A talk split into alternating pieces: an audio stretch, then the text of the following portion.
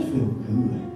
Anybody else? Anybody else just, just feel, just feel good? Thank you, brother. Thank you. My man. My man. This is this is a great day, great Easter. Thank you, Lord, for your, your goodness and your grace. We are about to embark on a journey. Uh, well, first off, uh, how, how, many people been blessed by the, the uh, point blank period thus far? Amen. Been, been an amazing time. Uh, actually, actually taking a, a, a halt, a little halt from, from that. Um, we won't be engaging that today.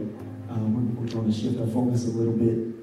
But, uh, but for those who are here with us for the first time, Point Blank Period is a uh, message series that we were walking through where we are talking about the different core values that God has uh, called us a Strong City Church to, to stand on. And there, there are 12 of them, and we, um, I can't remember what week we're on, because I'll find out later on, but it's been, for week, it's week six or seven, something like that. Next week will be six, six or seven. That's one of them. But they all they all been good. Been uh, been a good time uh, studying those things and what God has called us to uh, as as believers and, and, as this church. But today we're going to we're going to shift a little bit uh, in light of the the focus of Easter and the focus of uh, this this time in, in, in our faith as, as Christians. We all take this time to pause and give give attention to uh, the cross and to the empty tomb. So it's with that in mind that we're going to uh, shift and the, the message uh, today is going to be titled uh, The Conversation. The Conversation, Better Things. So we're going to journey a little bit and see, see what the Lord uh, has, has to say with us about this.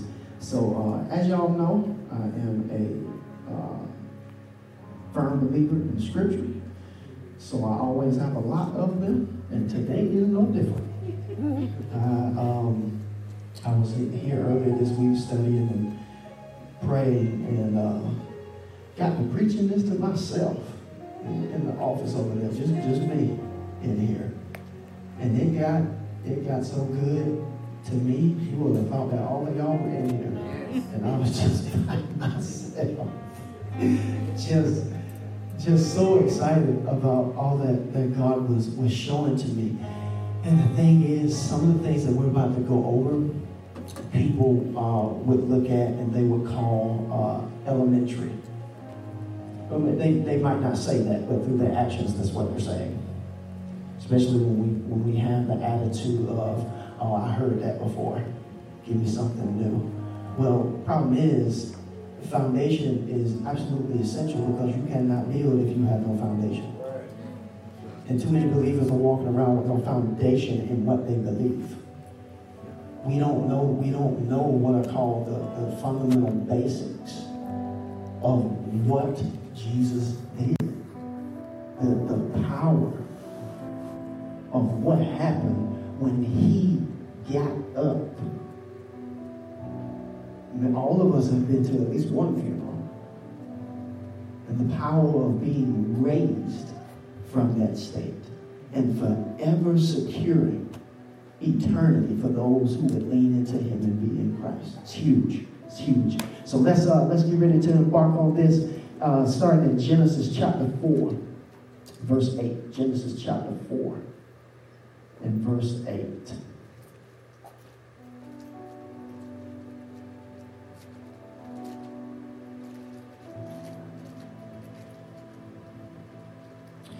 Father, we thank you for this time that we are about to engage in your word. We thank you, Lord, that we are about to feast from the bread. And thank you, Lord, as we partake of this bread, Lord, the bread of your word. Thank you, Father, that it's about to shift something internally. It's about to shift something inside of us. It's about to change something inside of us. I thank you, Lord, that as we are feasting, we're going to be stronger from this time. We are a strong city church. You called us to be a strong people. You've not raised up weak people. You've placed people in the earth for them to be strong. And this is how we're getting our strength. Through your word, God. I gain my strength from what it is that you speak to me. So now we ask Holy Spirit for you to speak to us. We invite your presence in this time, God. And we all walk away from this time stronger, including the one holding the microphone. In In Jesus' name we pray. Somebody shout amen. Amen. Amen. Amen. Genesis 4. Uh, Genesis chapter 4, verses 8 through 10. It reads as follows. Now Cain talked with Abel, his brother, and it came to pass when they were in the field that Cain rose up against Abel, his brother, and killed him. Then the Lord said to Cain, Where is Abel, your brother? He said, I do not know him. I'm my brother's keeper. And he said, What have you done? The voice of your brother's blood cries out to me from the ground. Now, here, uh, Hebrews 12. So, uh, context on, on Genesis 4. Genesis 4, we introduced to the characters Cain and Abel. Cain and Abel are two, the two kids of, well, not only two kids, but the two kids of uh, Adam and Eve. They, Cain and Abel, came to give offering to God. God accepts Abel's offering, but not Cain's. That upsets Cain, and what we just read was Cain killing Abel. And God said to Cain, You killed him, but his blood still speaks to me from the ground. So now we're in Hebrews chapter 12, verse 24, and this is speaking about the blood of Jesus. To Jesus, the mediator of the new covenant, and to the blood of sprinkling that speaks better things than that of Abel. To the blood of sprinkling that speaks better things than that of Abel. It's Christ's blood, it speaks better things than that of Abel. First of all, it is interesting to note that blood has a voice. That's the first thing I want us to be able to engage and think about. Blood has a voice. Blood has a sound. And there was this sound that was coming up to God as Abel hit the ground and his blood spilled out. Because God says to Cain, You killed the body, but his blood is still saying something to me. His blood is still crying out to me. And if the blood of a natural man is able to cry out and say something to God to grab his attention, how much more of the blood of the Messiah is speaking better things. So, so the author of Hebrews is telling us that, that yes, blood talks, but there's something better that is being said by the blood of Jesus than by the blood of Abel. So, what exactly are the better things? What are these better things that's being spoken? So, so we, we have to see that when, it, when Abel's blood was spilled, that began the journey of man dealing with the internal root of sin that all will be infected by because sin was living in the blood. So, so this, so when Cain and Abel were in, were in the earth, Abel is killed. We have the we have the introduction to sin before this. So, so you've got sin running rampant within all of humanity, and it's living within the blood. It's living within the blood, as most diseases do. Because when a doctor wants to find out something about you, uh, they, they find it out through your DNA roadmap that they will find in your blood. They find that within your blood, and they, they're able to research and find out everything that they need to know about you. And then God later on requires that blood must be shed in order for Him to forgive sin. And we first see that in uh, Genesis when God kills an animal to cover Adam and Eve, to cover the mom and dad of Cain and Abel. So, and he also says that a, the life of a thing is in its blood, and blood must be shed for the remission of sin. So we've got this sin issue which led Cain to even kill Abel in the first place. We've got this sin issue and this sin problem that has contaminated the blood and contaminated all of humanity, yet the blood is still able to speak something, something to God and still able to say something to the Lord to grab his attention. But we still have this issue of, of, of the sin and contaminated within the blood of humanity. So now we're going to roll to uh, Hebrews 9 because as a way for God to be approached. We still got this problem of sin that's going on, but God had a way that He needed to be approached, he had a protocol that he set out. In Hebrews 9, starting in uh, verse 6. So, with this prescribed pattern, this is talking about the old way that worship used to go. So, with this prescribed pattern of worship, the priests would routinely go in and out of the first chamber to perform their religious duties. Go ahead and go to verse 7. I'm going to roll this over right quick. So go verse 7. And the high priest was permitted to enter into the holiest sanctuary of all only once a year. And he could never enter without first offering sacrificial blood for both his own sins and the sins of the people. Go ahead, next one.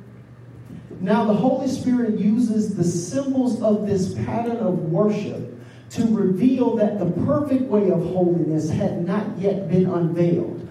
For as long as the tabernacle stood, it was an illustration that pointed to our present time of fulfillment, demonstrating that offerings and animal sacrifices have failed to perfectly cleanse the conscience of the worshiper. And the last one.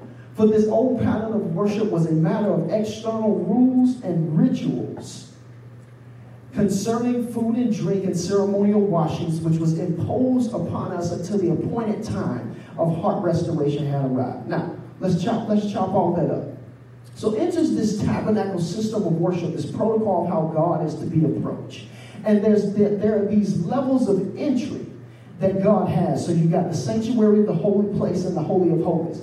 God resides within the last level. So it's so it's the old pattern. Let's go to uh, Hebrews Hebrews uh, 10. Yes, right here. The old system of living under the law presented us with only a faint shadow a crude outline of the reality of the wonderful blessings to come. Even with its steady stream of sacrifices offered year after year, there still was nothing that could make our hearts perfect before God.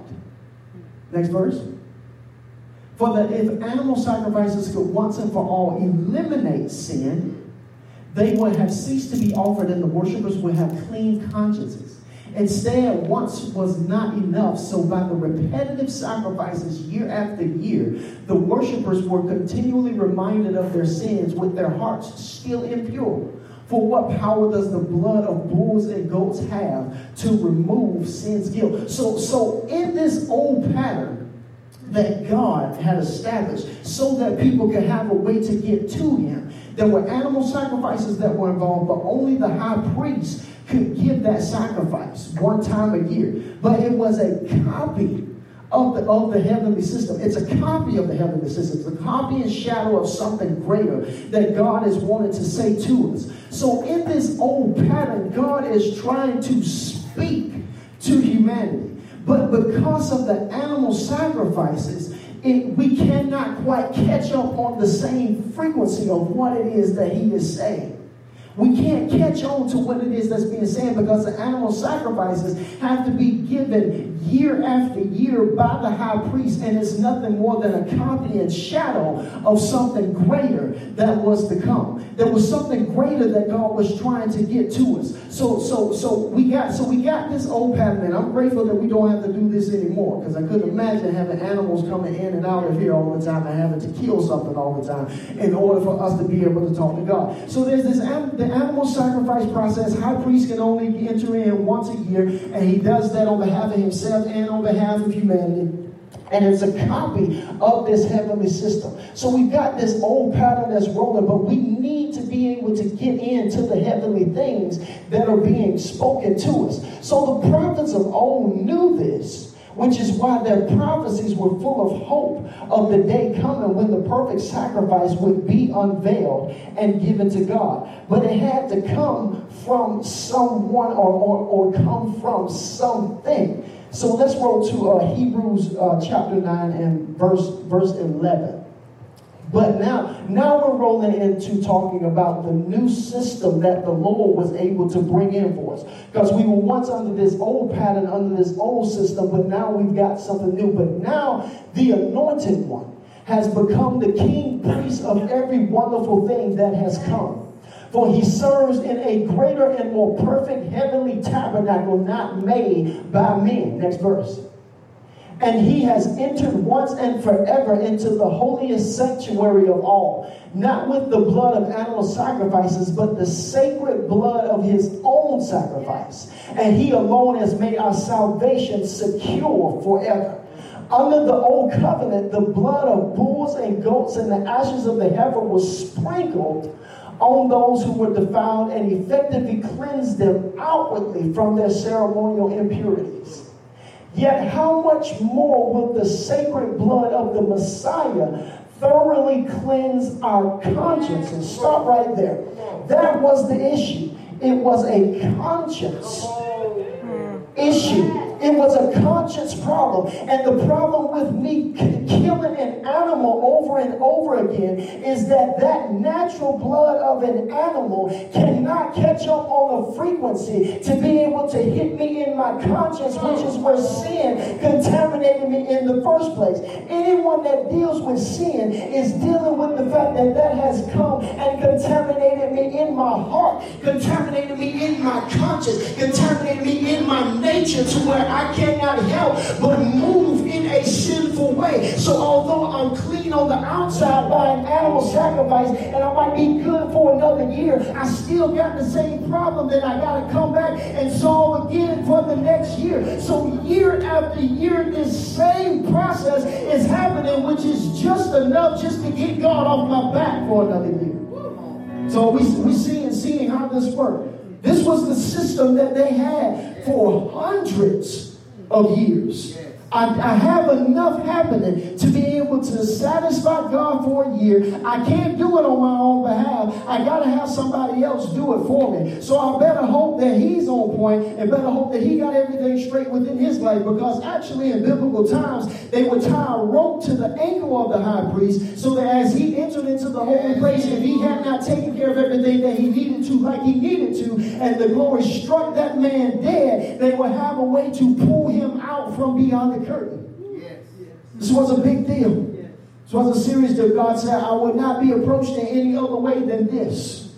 So God being approached within that way, it could not touch the conscience. But the blood of the Messiah thoroughly cleansed our consciences. For by the power of the eternal Spirit, he has offered himself to God as the perfect sacrifice that now frees us from our dead works to worship and to serve the living God. Then we got a few more verses in the next verse. So Jesus is the one who has enacted a new covenant with a new, excuse me, with a new relationship with God, so that those who accept the invitation will receive the eternal inheritance he has promised to his heirs. For he died to release us from the guilt of the violations committed under the first covenant. So, so under the first covenant, this was the first covenant. Under the first covenant, because it could not touch me in my conscience, I still was violated. I still was not perfect. Now, throw my uh, scriptures back up there, Tristan. We're going we're gonna stay right there, but I just want to say this right quick. It was a violation, even if I had the high priest go before God on my behalf and take care of the sacrifice. There was still a violation there because it did not touch me within my conscience. As long as it did not touch me within my conscience, I still got a problem. So I got to still wait till next year so that this high priest can go before God and do this for me again. This is the problem with that old system and the problem with that old pattern. And a lot of times, in a spiritual sense, we will still live as if that is our reality. We are constantly coming before God as if the blood has not been shed. I'm coming before God with this stain of guilt and shame on me for what it is that I may have done within my past life. But the problem is I am not I am not remembering or understanding that what Jesus did took care of it from the from the root, from the conscience, from the place where it touched me in the first place to where I am now something that is brand new and never been seen before because I have been touched in my conscience. I've been touched in my conscience. So now Oh, let's stop. Don't want to don't want to go right there yet. But let's let's let's keep keep that up there. Keep that up there. So the blood bloodshed of Christ was perfect and spotless, and it was the right one to be able to speak for us. Remember, blood speaks. We, all, we already established that. The blood speaks. The blood has something to say. So it speaks for us, it speaks to us, and it carries out the better things of the greater covenant or testament that God has been speaking over our lives since before the foundations of the world. Now, through the blood of Christ, the old system of approaching God is completely abolished, and my conscience is cleansed before God. And I satisfy God's requirement because I am in Christ. As he died, I died, and as he rose, I rose. Now, interesting word here testament. You got an old one and you got a new one with, within your Bible. The word testament means will. And, and, and it can also be a synonymous with the word covenant. And as we got it right here, we're going to read about it. Now, a person's last will and testament can only take effect after one has been proven to have died. Otherwise, the will cannot be enforced while the person who made it is still alive. Stay right there. Go back. 16, 17. Otherwise, the will cannot be enforced while the person who made it is still alive. So, because there had been no death, there had blood that was strong enough to touch me in my conscience. I was stuck with this old pattern and stuck with this old system. Now, God comes in and says, I have a will and I got a testament of something that I am leaving to you. But I need some I need somebody to die in order for this to be enacted. Because now a person's last will as long as the one who wrote it has died. So now we are introduced to the fact that somebody has got to pay the price with their life in order for this to take place. Now, in steps Jesus. He steps in, the one who wrote the last will and testament, and says, Not only am I the author of it, not only am I the one that's going to write it, but I'm going to be the one who lays down my life so that you are able to take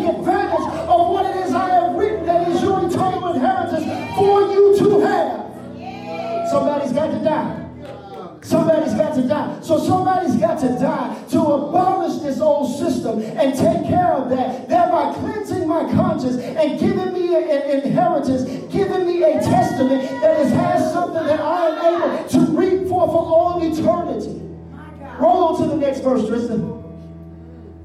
So this is why not even the first covenant was inaugurated without the blood of animals. Now we're not going to read the rest of this, but just a little bit of synopsis with it. The first covenant, which was this right here, was established by Moses before the children of Israel. After he read all 600 whatever laws, it was. He killed an animal. And that was symbolic of blood being shed so that the first testament, the first will, could be enacted. This is the way that God says he needs to be approached now. To enact this, we're going to kill an animal on our behalf. Now, with that in mind, just like that happened in, in, in an old sense, in the old way. God comes up with the New Testament. God comes up with a new will. God comes up with a new way of establishing the coming before his people. He says, I have to, I have to solve this problem of sin and solve this problem that has contaminated us within our blood, contaminated us on the inside, contaminated us within our conscience. So, the same way that because I've established it that without the shedding of blood, there's no remission of sin, and something has to die in order for me to be able to pardon that sin. Now, in steps Jesus, and now we move forward from the earthly things unto the heavenly things. Hallelujah. My God, this is so good. And let's roll to uh, Hebrews 9 and verse 23 now. Tristan, I think you got that on the screen. Yes, thank you. And so it was necessary for all the earthly symbols of the heavenly realities to be purified with these animal sacrifices. Stop right there. The earthly symbols. The earthly symbols Remember, this is this is a cop, this is a copy of something better that God's trying to say to us. So God said, I can't, I can't deal with your sin. It's not that I don't want to, but if I get too close to you, it's going to crush me because I'm too glorious. So this is the way that you're going to approach me. This is the way the children of Israel had to approach. Now, in order for those things to be purified, everything that they used in the temple, everything that they used to approach God, all of the different rituals and routines that they had to go through in order to get to God. An animal had to die and its blood had to be sprinkled on those particular utensils and items so that God would say that that is holy. That is what's been said. So it was necessary for all the earthly symbols of the heavenly realities to be purified with these animal sacrifices. But the heavenly things themselves required a superior sacrifice than these. So both need a sacrifice. We ain't done away with sacrifice. Something still got to die. But the blood of an animal will not be enough, God said. The blood of anything found in the earth is not going to be enough. So now God's got a problem. Because I, cause I need something greater. I need something that is higher. I need a blood that is on a higher frequency to take care of this so that I can be with my people. I need this sin contamination dealt with once and for all, but I need a higher blood. Next verse. For the Messiah did not enter into the earthly tabernacle made by men, which was but an echo of the true sanctuary. But he entered into heaven itself to appear before the face of God in our place. Under the old system, year after year, the high priest entered the most holy sanctuary with blood that was not his own. My God. But the Messiah did not need to repeatedly offer himself year after year. Next verse. For that would mean he would suffer repeatedly ever since the fall of the world. But now he has appeared at the fulfillment of the ages to abolish sin once and for all, and all by the sacrifice of himself. So Jesus didn't need to take care of this year after year. He did not have to go year after year because his blood was on a higher frequency and it came from a different place. If you remember, his blood came straight from the Father. He did not have an earthly father. For the Holy Spirit said that I'm going to come upon Mary and overshadow her. As a result of that overshadowing, she is going to get pregnant. He did not get his blood in the same way that I got mine. So because he did not get his blood the same way that I got mine, he now qualifies as the one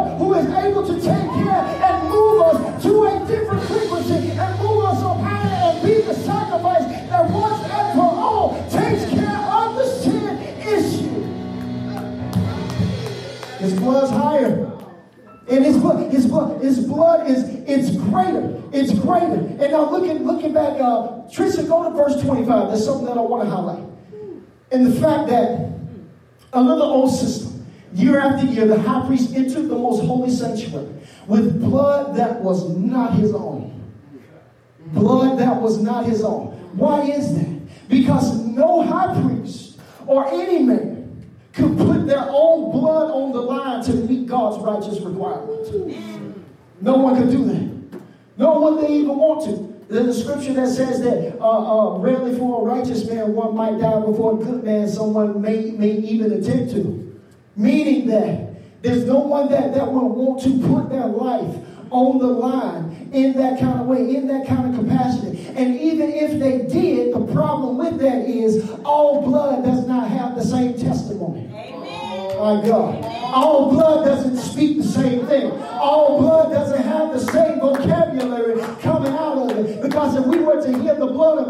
The blood of Abel at that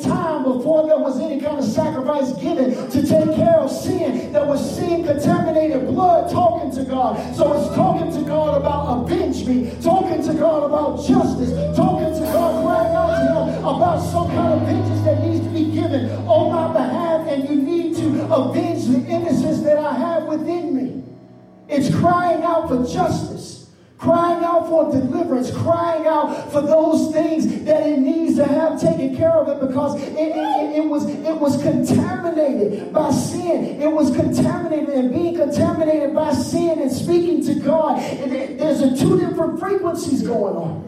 There are two different frequencies going on, and that, that blood, although it could talk to God, God couldn't talk back. God cannot talk back to something that is sin. Not because he does not want to. It is the righteous law that he has established. I and sin cannot cohabitate We can't live together. We can't live together. That was the whole issue and why we needed this pattern in the first place so that we were able to have God or at least have access to Him in some kind of way. He did not live in me in this pattern, He lived in no one. He came upon people as He so chose, but He dwelled in no one at that time. Dwelled in nobody. So Abel's blood cries out for vengeance and justice. The blood of mere men contaminated by sin could not speak the things from heaven. They had no knowledge of what that was. And he can't pick up on that frequency because it's too high. So the earthly things or a copy were made pure by being touched with earthly blood. So heavenly things need that superior sacrifice in order to enter the conversation. Why? Because you cannot solve a problem on the same level in which it was created. If I got a problem that I have created within the earth, which we had, sin is an, is an earth issue, not a heaven issue. Amen. It is not a heaven issue. Heaven is fine. Heaven is running on all cylinders as it has for all of eternity. So my problem was I'm in the earth and sin has been created within the earth. Problem is we run around within the earth for eons of time trying to find somebody, trying to find something in the earth to help us with this problem. Can you solve this problem for me? So in steps the animal sacrifices. I'll kill the animal year after year. I'll kill the animal for another year. But it's not hitting me in the place that it needs to. So I need to go to a higher level so that I can find a permanent solution for what it is that has been created because I cannot solve a problem on the same level that it has been created. So I needed someone who was heavenly. I needed somebody who was from another place to be able to step down, stepping down through 40 and two generations, steps himself into Mary's room, wraps himself up in flesh, and comes out Emmanuel, God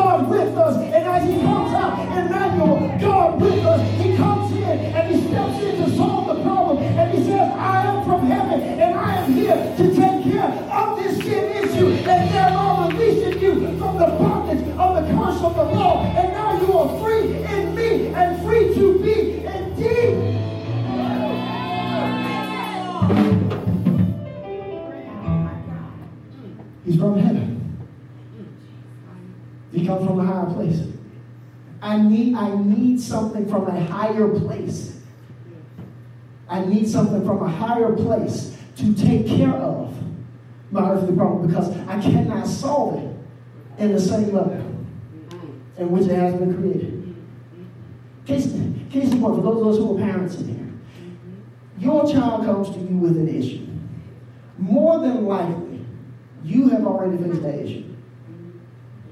You've already faced it. You've already tasted it. So now you have wisdom, which has introduced you to a higher level. And you're able to turn around, look at the lower level that they're living in right now, and be able to get solution. Because you have been there. Same thing. As God looks down from heaven into earth and sees the issue, he is able to take care of and give us what it is that we need. And see, the blood of animals could not touch the root issue, couldn't touch us with, within, our, within our conscience. So the bloodshed of Christ took the conversation to a higher level and resolved God's requirement and removed sin from the consciences of the worship. The consciences of the worship. There, there, there's a conversation that the blood is having on our behalf. For it speaks better things. It's speaking better things than it's having a conversation on our behalf. And it's speaking to the Father because he went straight to heaven. He didn't have to come through a tabernacle or come through the temple. He went straight before the Father with the sacrifice. And now his blood is speaking something better. The blood speaks and it testifies on our behalf that we may have life and it discharges me from sin and guilt and everything that was holding on to me. But it's on a frequency that I cannot communicate on by myself. I had to have a mediator. I had to have one. And that's what we read, read about a little bit earlier. Jesus being the mediator and the sprinkling of his blood, speaking better things than that of Abel. I had to have a mediator because I cannot pick up on that frequency. You know that I don't know how many of you guys have, have pets and whatnot, but There's this thing called a dog whistle.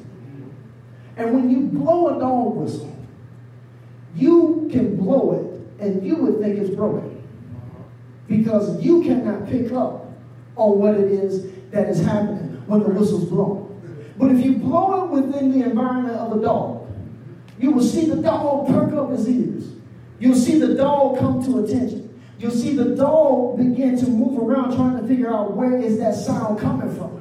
And him trying to figure that out is because something has come within the frequency of his hearing where he is able to pick up on something. And just because something is not being able for me to be picked up on doesn't mean that it's not working. And as such, the blood has a frequency to it. The blood has a frequency to it to where it is speaking something that I cannot pick up on. But I thank God that I serve a God that when the blood cried out to him, he was able to hear it. When the blood cried out to him, he was able to pick up on it. So I didn't have to shed my own blood, or I didn't have to do something or meet some kind of requirement before God and come before Him with all these hard and difficult things that I could not keep up with or do. But all I had to do was get myself engaged with the blood of Jesus. And as the blood of Jesus was shed, when it was shed, there was a conversation that began to happen before God on my behalf. And there was a frequency in which it was being spoken. And as it was being spoken, God's ears came to attention. And he's saying, I am hearing something that I've never heard before. And now that I'm hearing the right thing, and I'm hearing that the sins, eh, that the sin issue has been taken care of, I am going to remember them no more. And I'm going to cast them as far as the east is from the west. And I will forever be open and available as long as they come to me in Christ and through the veil of oh, the blood because it speaks something better.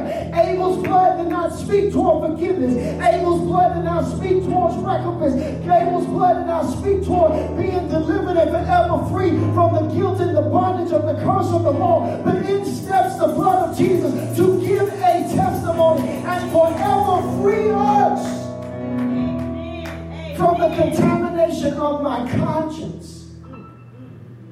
My conscience is different. I am conscious of something different. Any man being in Christ and being a new creation, I'm no longer sin conscious. Huge. I'm no longer sin conscious. So now I'm not worried about so much of making a mistake. Amen. Making a mistake, doing something wrong, not doing this right, not doing that right. Because in Christ, my conscience has been. And as my conscience has been shifted, I'm made aware and I'm made alive of something different because the blood speaks better things. It speaks better things and it has changed forever. Forever changed the testimony that comes out of my mouth. It has forever changed the testimony that comes from me. For we overcome by the blood of Lamb and by the word of our testimony. I overcome by the blood of the Lamb because the blood of the Lamb had a conversation for me on my behalf. And as it had a conversation for me on my behalf, it changed my testimony. It gave me words to my testimony. Because without the shedding of the blood, I have no testimony. Without the shedding of That's the blood, good. there's nothing for me to talk about. I have nothing to talk about if the bloodshed had not taken place. So with the bloodshed taking place and speaking those better things on my behalf, it gives me words to my testimony. It gives me words to be able to worship. It gives me words to be able to lift my hands and thank God. It gives me words to be able to say thanks unto God that there's victory given to me in Christ Jesus. That I am born again. I am a born again believer that redemption has been given unto me and I am forever cleansed from the stain of sin over my life. I have forever been clean because he has raised me to life forever, seating me in heavenly places. This is our reality, church. Because the blood speaks better things. The blood speaks better things. The bloodshed speaks better things. The bloodshed speaks healing over me. The bloodshed speaks deliverance over me. The bloodshed speaks, speaks awareness in me. The bloodshed says that you can do all things through Christ who strengthens you. The bloodshed says that, that He's able to provide for me. For he is Jehovah Jireh. The bloodshed turns everything around and shifts my life in an upward trajectory, forever placing me in the hands of my Savior. There was a better conversation had on our behalf.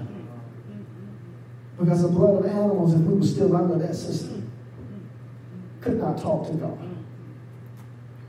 Too high in frequency. God cannot conversate with the blood of a mere man or the blood of an animal. That's why that system didn't work. But thanks be to God that his son was sent. And when that blood was shed, you you can play with me, man. I'm in there. There was a conversation that took place on our behalf, forever cleansing us from the bondage of sin. Cleansing me in my conscience. And I know some, some of us right now, this might not even mean a whole lot to you because we're so focused in on the actions of sin. I do this, I do that. I don't want to do those things, but I do that. First and foremost, your conscience has to be touched. Your, your internal hardware has to be changed. That's why you're still in the cycle of doing what you don't want to do. Internal hardware has to be reset. Kind of like reprogramming a computer. As long as I don't reprogram it, the virus still exists. At the root. But what took place at Calvary in taking care of the conscience and that conversation happening before God and those better things being spoken on our behalf gave me a right for my internal hardware to become something different. So now I can't help but produce a different result. Because the conscience has been clean. And today we celebrate the fact that the blood was shed and that he rose victorious with all power and authority given to him. That at his name every knee will bow and every tongue confess that he is Lord. And today, as it has for thousands of years, the blood is still conversating behalf. It's still talking it still stands before God in the day that the accuser will come and list the many reasons that you should not be forgiven, that you should not have what you have, that you should not have a right to eternal life. The bloodshed stands up and says, I object. The blood speaks. I object. That's already been taken care of pays in full.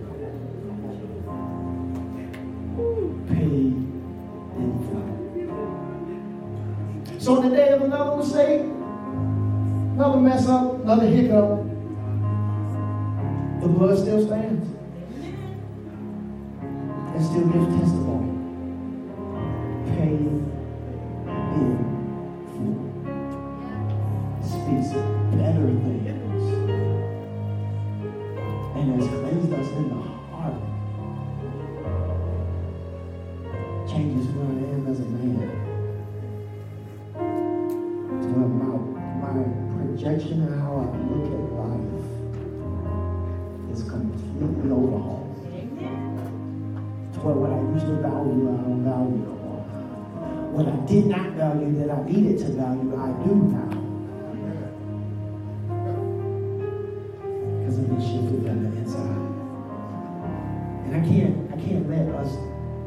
This message go on without take, taking this time to make sure that everybody has an understanding of this reality.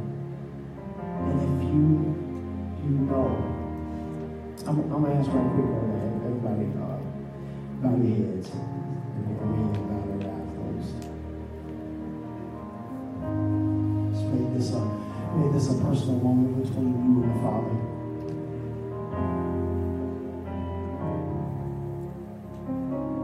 The blood speaks better things. He's spoken better things on our behalf. But I need to make sure that everybody has accepted what the blood is saying over your life. And the fact that you have accepted Jesus as your Lord and as your Savior. Because until that happens, the blood's testimony about you has no effect. There's a better thing that's being spoken over your life. There's a better thing that's being spoken over you. There's a better thing, there's a better testimony that's being spoken about you. I don't care what somebody said to you before. I'm sorry what your mother or father said to you. Or what someone who, who was supposed to be a responsible caregiver said to you or said about you. But there is someone and something that speaks a better testimony over you. There's a better story over you. There's more to you than what might have been seen up until this point. But until we establish the Lordship of Jesus in our life and acknowledge his death as our death, his resurrection as our resurrection, we cannot partake of that life. And so I'm taking this moment right quick.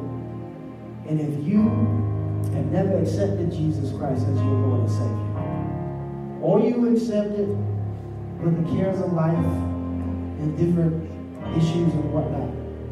Just pulled you away. Pulled you away. To where if one looked at your life, we couldn't tell that the Lord has lordship over your life. And you would like to rededicate. On the count of three, I'm just going to ask you to slip your hand in the air. Lord, we just thank you that this is a safe moment. This is a safe time. It's not an embarrassing moment. It's not an embarrassing time. Nobody's looking at somebody or thinking about somebody. This is a, this is a decision about eternity. This is an eternal decision between you and the Father.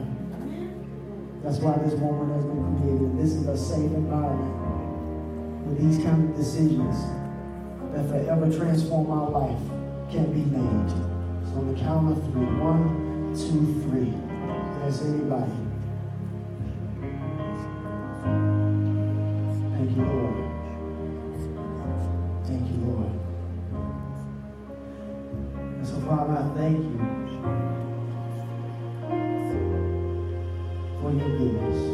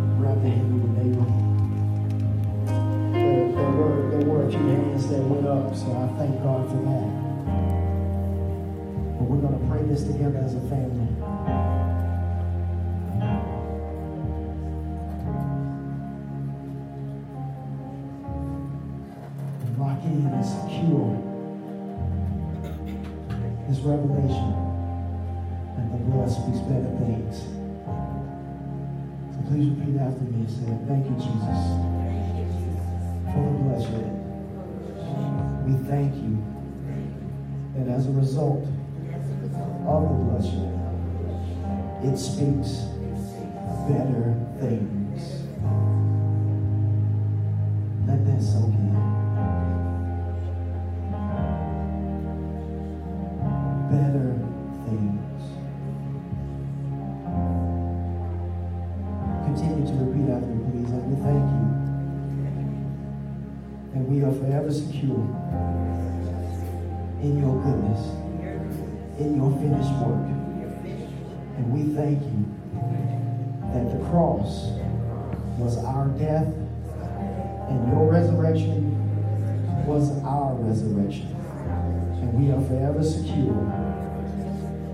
Righteousness. Your righteousness. You are you have given to us.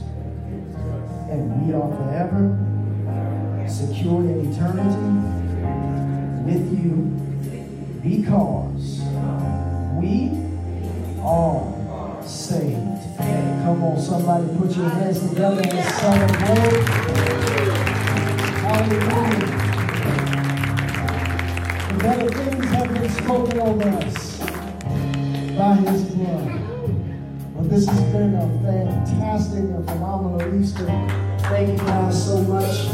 Worshiping with us, and we'll be back next week, 11 a.m. We'll see you next week.